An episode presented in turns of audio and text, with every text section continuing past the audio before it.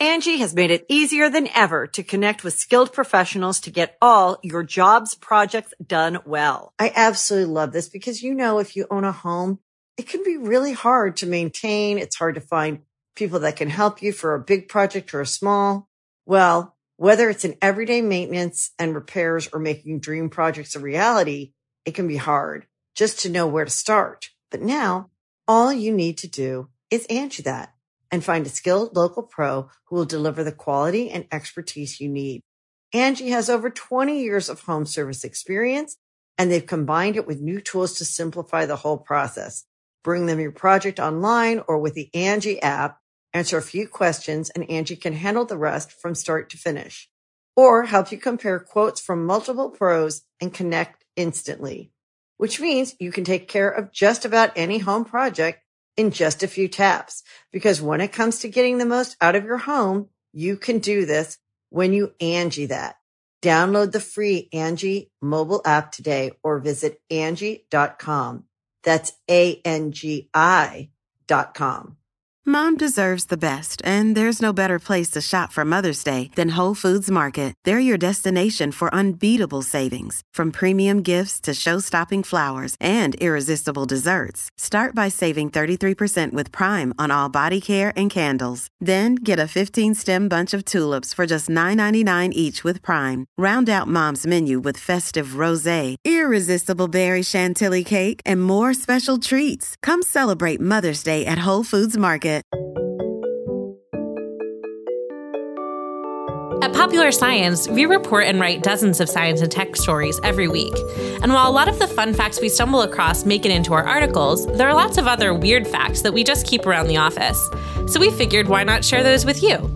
Welcome to the weirdest thing I learned this week from the editors of Popular Science. I'm Rachel Feltman. I'm Eleanor Cummins. I'm Claire Maldarelli. So, what we do on the weirdest thing I learned this week is uh, go around, pitch a little tease of the weirdest fact we've picked up, and then all agree which one we think is just so interesting that we absolutely have to hear more.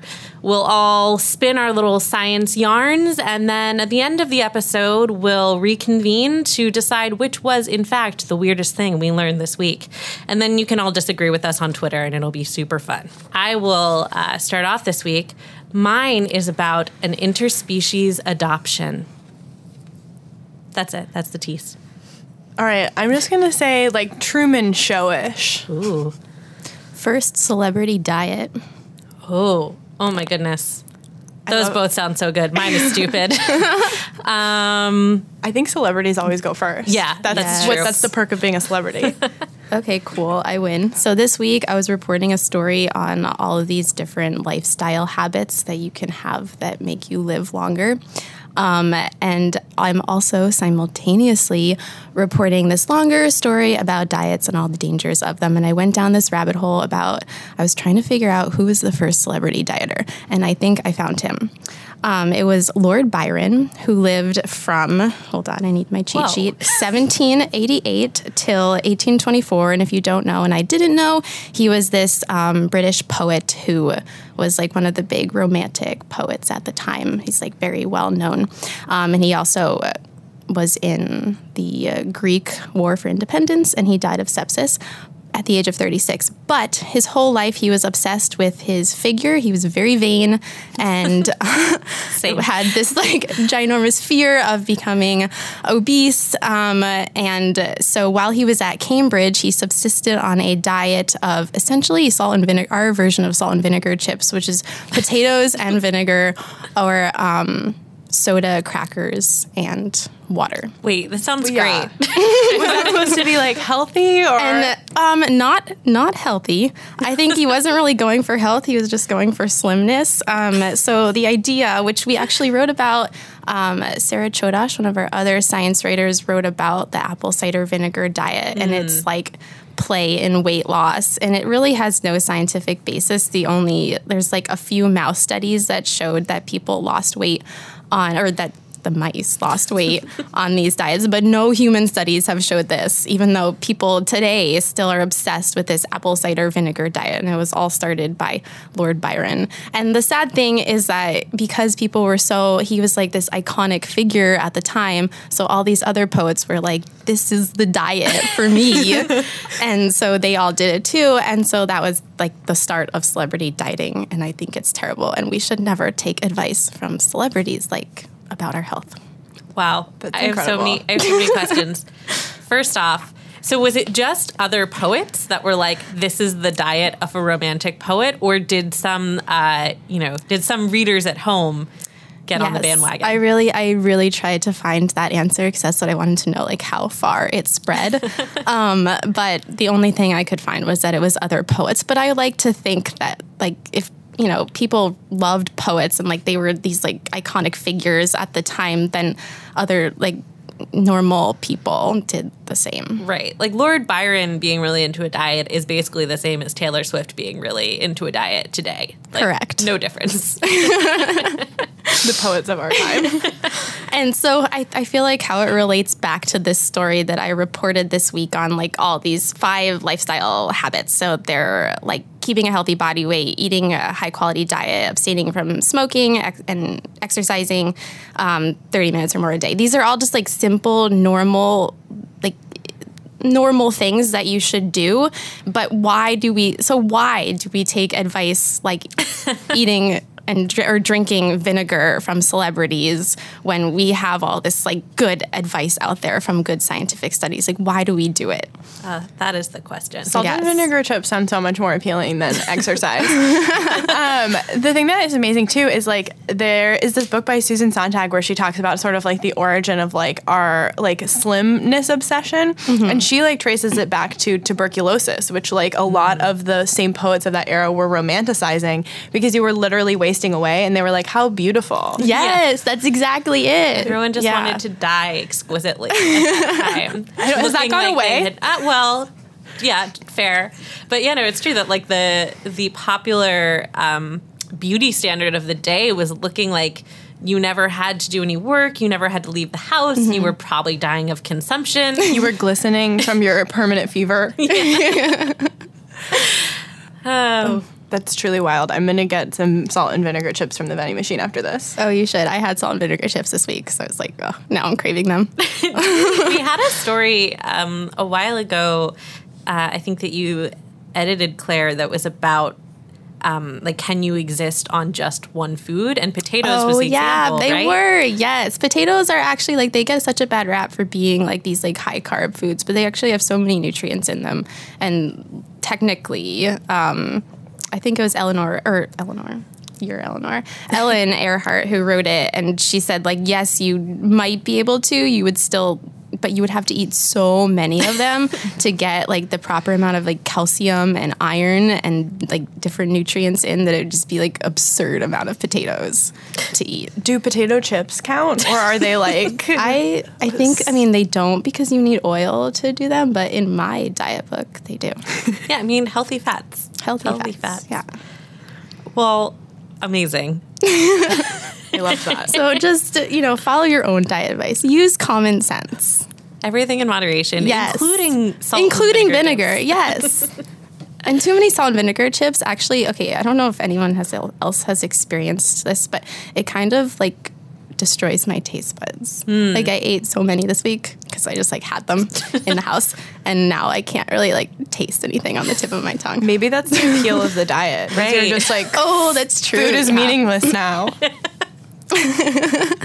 I want to find the poems Lord Byron wrote about Vinegar Salt and chips. vinegar. oh, vinegar chips. because you know what? There may not be any that have survived the ravages of time, but I do have to believe that there were some. We're going to take a quick break to go to the vending machine and get as many salt and vinegar chips as they have, and we'll be right back. Do you wear your pride on your sleeve? Popular Science is partnering with Out in STEM to make limited edition t shirts with a rainbow PopSci logo. 100% of the profits go to Out in STEM, a nonprofit that empowers the LGBTQ community in science, tech, engineering, and math fields. Scoop one up before they're gone. And share on social with the hashtag SciPride. That's S C I Pride. All right, we're back for more weird facts. Um, mine is uh, more of a heartwarming tale this week. Uh, less ginger in horses' butts, more um, beautiful alternative family arrangements. Uh, so I edited this story this week about these albatrosses. Um, there are these three species of albatross that you know mostly live around islands in Japan. And the most endangered species is the short tail. There are only around 4,200 of them, again, mostly around Japan, but a few individuals will show up um, at the uh, this reserve called Midway, which is technically in Hawaii, though it's kind of an unincorporated island, so you know, tenuously part of the United States, uh, but you know, is uh, U.S. Park Service managed. So there are a couple of these short-tailed albatross, and there was this one called George, named after Lonesome George, the, the Galapagos tortoise, tortoise. who, uh, for those who don't know, uh, died while conservationists were desperately trying to find him someone to mate with. Um, very lonesome George was. So they, they named the short-tailed albatross Lonesome George, which is rude, but George did finally find a mate after 15 years of trying. Um, her name is Geraldine, and people were very excited. Eleanor is losing it over Geraldine, Geraldine. is a great name. That's amazing. Um, that's the fact, just that the bird is named Geraldine. Sorry, You end won. Story. Um, scientists were very excited uh, in the fall when they saw them incubating an egg. There have only been three of these birds born on U.S. soil, so they were super psyched to see George finally uh, make a baby, and they were in for a surprise because uh, a couple months ago the egg hatched, and everyone thought something was a little odd, but they had to wait about a week for the parents to stop, uh, you know, kind of sitting on the baby so much that they couldn't see it. And when they got a good look, they saw it was not a short-tailed albatross; it was a black-footed albatross, What? Uh, which is a much more common bird at that uh, reserve. And they don't know how they ended up with this egg. It certainly has happened before, which I can get into a little bit more in a minute, but you know, they don't know whether they like kind of stole this egg or whether it was abandoned somehow or just got kind of rolled away from its nest. Um, this is like that Angelina Jolie movie, Changeling. it's exactly like changeling. But so on the one hand, it's a little disappointing because they thought that this endangered species was starting to thrive on a new island uh, and that maybe they could establish a population there because uh, once these birds pick a place, they don't always go back to where they hatched from. Uh, for example, George and Geraldine both came from islands in Japan. Uh, but once they pick a place to nest, they'll come back there every year. So uh, if George and Geraldine were having babies, it would mean a solid chance that we were going to have short tailed albatross breeding there. Um, so it's a little disappointing, but uh, the researchers say this is still actually a really good sign for short-tailed conservation because albatross are like very bad at successfully reproducing and having eggs. I'm not quite sure why. I think um, it just tends to take them uh, a few tries to get it right. So uh, conservationists are psyched that they have this chance to practice on an adopted baby. Uh, so everyone is saying that you know the fact that they have this black-footed chick that they successfully hatched and presumably hopefully will successfully raise uh, so far it's going very well it's actually the biggest black-footed chick on the island because short-tailed birds are bigger so they're feeding it bigger portions of food That's so sweet. so the chick is getting fat but um, Lord Byron is rolling over in his grave. So, in theory, they're going to be successful parents, and uh, that will give them a really good chance of having their own egg next year and, and doing everything right. Um, and in reading about this, uh, one of the most interesting things to me is that there's this whole question of how this black footed chick is going to behave. Uh, because hatching and seeing a short tailed bird in front of you and bonding with that bird as your parent uh, is confusing. Uh, and it's possible that the black footed chick will kind of act more like a short tailed chick, which in a lot of ways doesn't really matter. They hunt for the same things, they eat the same things, they fly to the same places, uh, but they do these mating dances. And so there's some question of whether the black footed bird, when it comes time to mate, is going to be more interested in other black footed birds or short tailed. It seems like the dances are innate, not learned, but you know, We're gonna find who out. Who knows? And there are other hybrids, but they're mostly um, black-footed males, and then the third albatross species, not the short-tailed. So, just kind of an interesting question of like what happens when you have these um, interspecies adoptions and how it changes uh, their outlook for life. It would certainly not be the end of the world if the black-footed chick tried to mate with other species. It would probably do just fine. Maybe it'll even have a short-tailed hybrid, and that'll be exciting. What if it does super well? Like this is the future of the albatross. I hope so. Also, what's George and Geraldine's baby going to be named? Lord Byron. Lord. Byron. you heard it here first. Um, no, probably like Jeff. Jeffrey. Maybe it's a girl. I don't know. I don't think they know yet. It's still a little little beeb. Um, yeah. So I just think cross species adoption is, is a super cool topic. It probably happens more than we know of. Researchers have like a few ideas for why this might happen. Um, we know that we're all hardwired to protect the young of our own species uh, because there's this need to pass our DNA along, even if it's not from our direct descendants. And there are some researchers who think that maybe a lot of species are liable to mistake uh, creatures of other species for their own or otherwise like not care and just want to care for them because it's better than them making the mistake in the other direction. It's better than risking them occasionally not recognizing their offspring as their own and rejecting them which of course still does happen sometimes in some animals. Uh, you know that's why you're like not supposed to touch baby bears because if their moms think they smell wrong they like won't take care of them anymore And the birds look really similar, right? Like they're Um, Yeah. just two different colors. Do we know if those birds are colorblind because maybe they just can't see?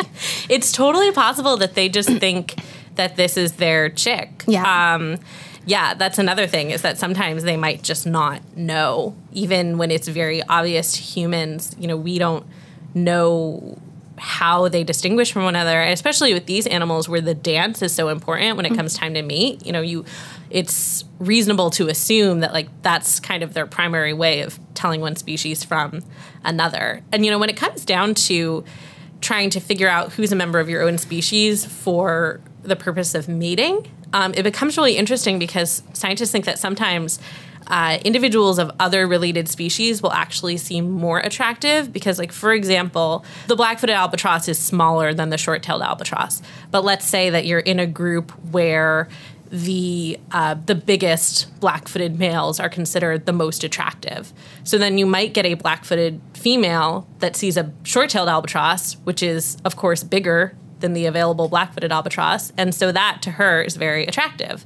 Um, so that does seem to happen in some other species where like because the males or females of this related species have like plumage that just puts the other birds to shame you know to them it seems like a very logical thing. So of course hybrids are all over. Interspecies adoptions are all over. And um, animals are great It's amazing. So George and Geraldine didn't actually lay their own egg, or is there like their baby is now being raised in Oh another yeah, family? maybe we'll find. Maybe where they'll it meet and be friends. Yes. like on Switched at Birth. That would be Yes. amazing. So I did find that um, one study of white storks found nest switching in 40% of broods. So, Whoa. like, infants will just actually end up in like s- like swapping nests all the time, just totally arbitrary. Is that just because they can't find home? They're like, oh, this one looks good. Like you know when you like mistake your mom, like getting picked up at like preschool. I was like, this is my mom, and I was like, shoot, this isn't my mom. I think that's what happens. Also, that with the storks, they think it's because they benefit from longer periods of care. So the mm. infants might actually like purposefully seek out a nest that's not as far along so they can eke out more parental That's so clever. affection. Um, smart. In this case, I mean, certainly they would notice if a short tailed chick had hatched somewhere off on the island because they're so eager for one of those. So if they laid an egg, it probably died or they lost it. Um, but yeah, I'm really curious about how they got the egg. I want to know if there was like a throwdown. Was this like a baby kidnapping situation? Um, An albatross we'll, caper. Yeah. we'll probably never know. We need another break, so we're going to take one. See you soon. It's been scientifically proven that Monday is the worst day of the week, or at least it used to be, because now that's when you can expect new episodes of PopSci's other podcast, Last Week in Tech. Every week, we recap the big technology stories that you may have missed while you were furiously refreshing your Twitter feed, hoping that Elon Musk tweeted something else really ridiculous. You could subscribe to us on iTunes, Stitcher, Pocket Casts, or SoundCloud. Now, back to the weirdest thing I learned this week. All right, we're back, and now it's time for Eleanor's weird fact. All right. So I had a bunch of different ideas this week, and then they all got totally blown up when I found this creepy, creepy fact. It's 1880. And there's this French neurologist, Jules Cotard, and he presents a case study, right? So that's like where, you know, like researchers and doctors are like, I think that this example of something I observed in the field mm-hmm. is representative of a real phenomenon. I love case studies. Yeah, great I'm source so for weird excited. facts. Absolutely. This is full of case studies. This particular initial case study stars Mademoiselle X. And she believes that she, quote, had no brain, nerves, chest, or entrails and was just skin and bones. and this was the Lord first Byron's dream. honestly, this was the first observation of what has become called uh, Cotard syndrome, which is the belief that you are dead and that no one else is like willing to validate that you are actually a skeleton and that you have died. And so I got super obsessed this morning and spent a bunch of time like looking through this. It's also known as Walking Dead syndrome, naturally.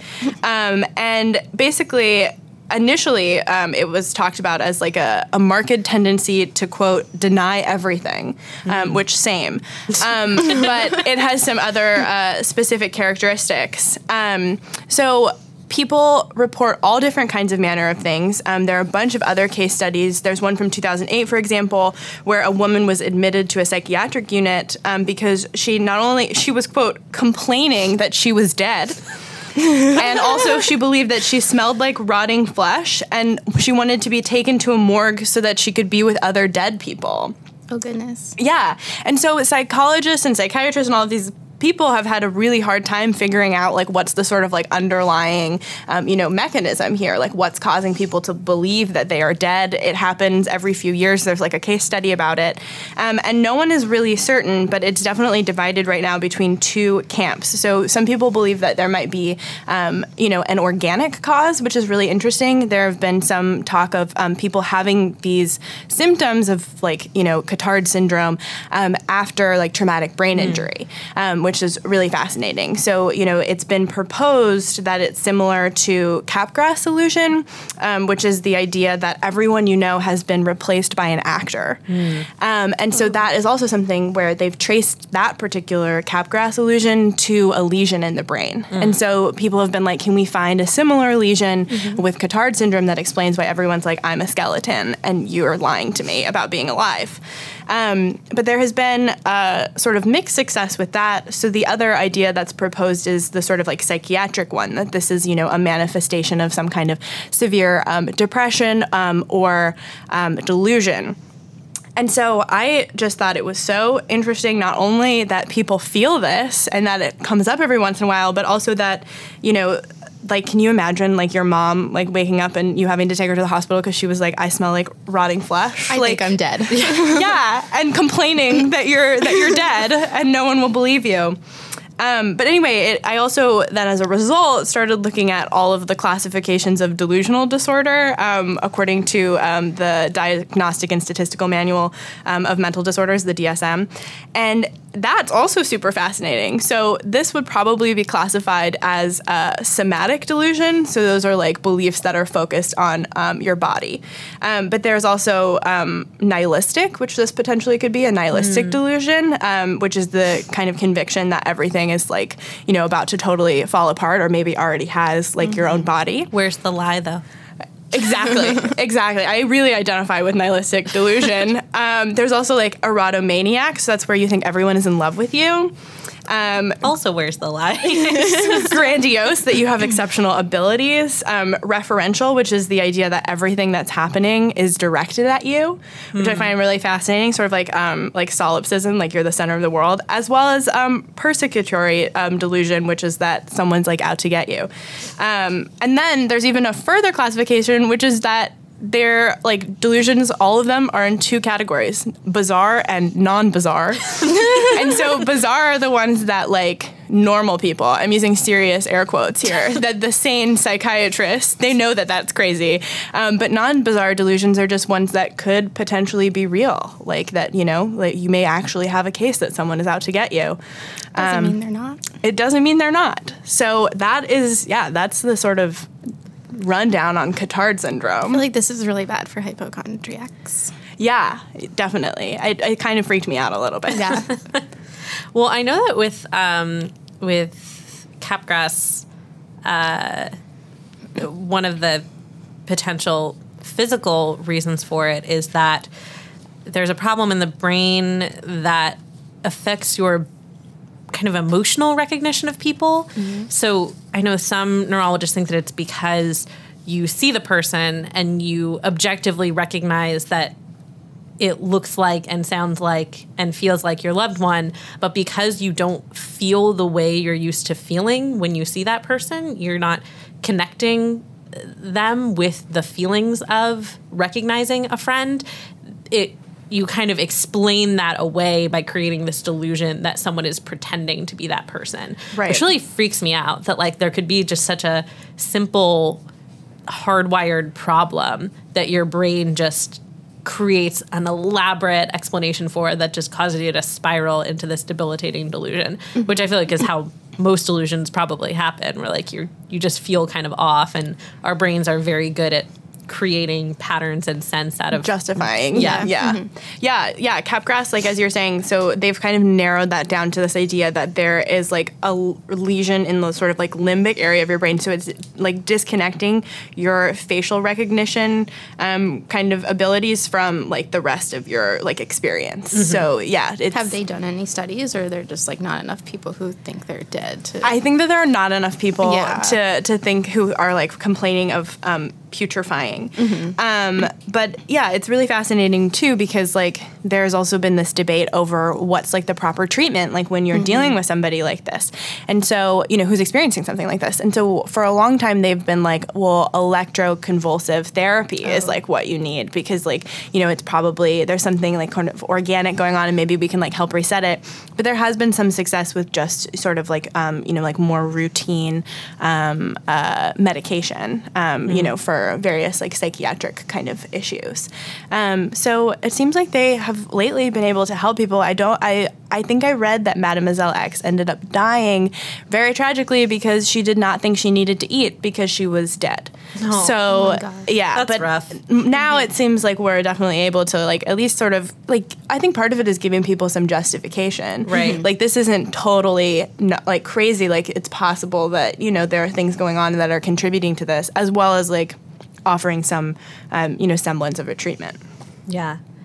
It is it's really freaky to think about like how um, tenuous the the mind body connection is. One the fact I was thinking about using this week that I decided was to Bonus fact on the horizon. was This doesn't too count in the competition, though. No, no, it doesn't. This is this is part of Eleanor's story.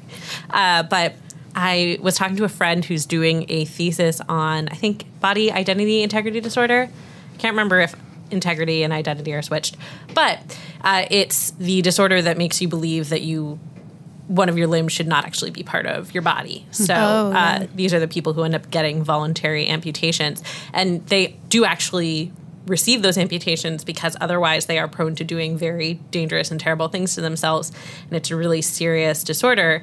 And some of the most interesting research on it is looking at possible neurological differences. Um, it's an, a small area of study, but it seems like there is probably something going on in the parietal lobe of people who have this and uh, their parietal lobe does not activate in the same way when you touch the limb that they feel doesn't belong to them. So there is actually something that doesn't happen in their brain that's supposed to happen. So they literally do not recognize it as part of their body. Interesting. In like the spatial awareness of themselves. Right. Which There's of course like- is very distressing. Yeah, they don't have like the same sense of like physical like possession of right. the limb. They can feel you touching it, but As though they that were does- watching it or that something. does not feel like it is within the bounds of their body. Which you know, it makes perfect sense that that's incredibly upsetting. Yeah. So anyway, the the whole mind body connection, brains are terrifying. Totally. And also just like some of these delusions, right, seem so reasonable. Like Yeah, I, once you understand like the mechanism behind it, it's so reasonable. Yeah. I wish that we knew more about the brain that we could yeah, offer some like people who are experiencing such distressing kind of things like more an explanation for it. yeah, definitely. And then also though, like I would like some more clear lines about like why I'm not gonna fall into one of these delusions. Because like some level, like you're reading them and like you can kind of like get the rationale. Like how far away are any of us so from being like everything is about me or like there's no hope. Right. Well, uh, that's when you were reading the list of delusions. I was like, oh God, how? Maybe I have that. To what extent is that normal? Because of course we all have moments Mm-hmm. of like feeling like everything's out to get us, feeling like everyone loves us. I don't know. I feel like everybody has days and moments. Yeah. When they are slightly delusional about how much they are the center of the universe, so I think it it is like a little bit um, a little bit freaky. Yeah, as long as you know you're not a skeleton, I think you're good, at least for this syndrome. All right. So, uh, what do we think is is the weirdest thing we learned this week? I'm gonna vote for celebrity diet. I'm I may be biased because I have already gone way too deep down the weird brain rabbit hole. The Lord Byron diet surprised and delighted me. I'm with hmm. you, for sure. Yeah. I still think that just the idea that you could think that you're dead surprised me. So I'm going with yours. Thank you. Because like I feel like I'm an extreme hypochondriac and I have never thought I was You know dead. you're alive. Yeah. That's like my hypochondria comes from knowing just how alive I am and how tenuous same. that is. But yeah, I vote. I vote for Lord Byron. All right. Well, the weirdest thing I learned this week is a popular science podcast. Subscribe on iTunes, Stitcher, Pocket Cast, or SoundCloud. And if you like us, please rate and review us on iTunes. You can buy our merch, including our limited edition Sci Pride t shirt and the weirdest thing I learned this week tote bags, at popsci.threadless.com. Our theme music was produced by Billy Cadden. Our editors are Jessica Boddy and Jason Lederman. If you have questions, suggestions, or weird stories to share, tweet us at weirdest underscore thing. Thanks for listening, weirdos. Angi has made it easier than ever to connect with skilled professionals to get all your jobs projects done well. I absolutely love this because, you know, if you own a home, it can be really hard to maintain. It's hard to find people that can help you for a big project or a small. Well, whether it's in everyday maintenance and repairs or making dream projects a reality, it can be hard just to know where to start. But now all you need to do is Angi that and find a skilled local pro who will deliver the quality and expertise you need. Angi has over 20 years of home service experience and they've combined it with new tools to simplify the whole process. Bring them your project online or with the Angi app, answer a few questions and Angi can handle the rest from start to finish or help you compare quotes from multiple pros and connect instantly, which means you can take care of just about any home project in just a few taps. Because when it comes to getting the most out of your home, you can do this when you Angi that. Download the free Angi mobile app today or visit Angi.com. That's A-N-G-I dot com.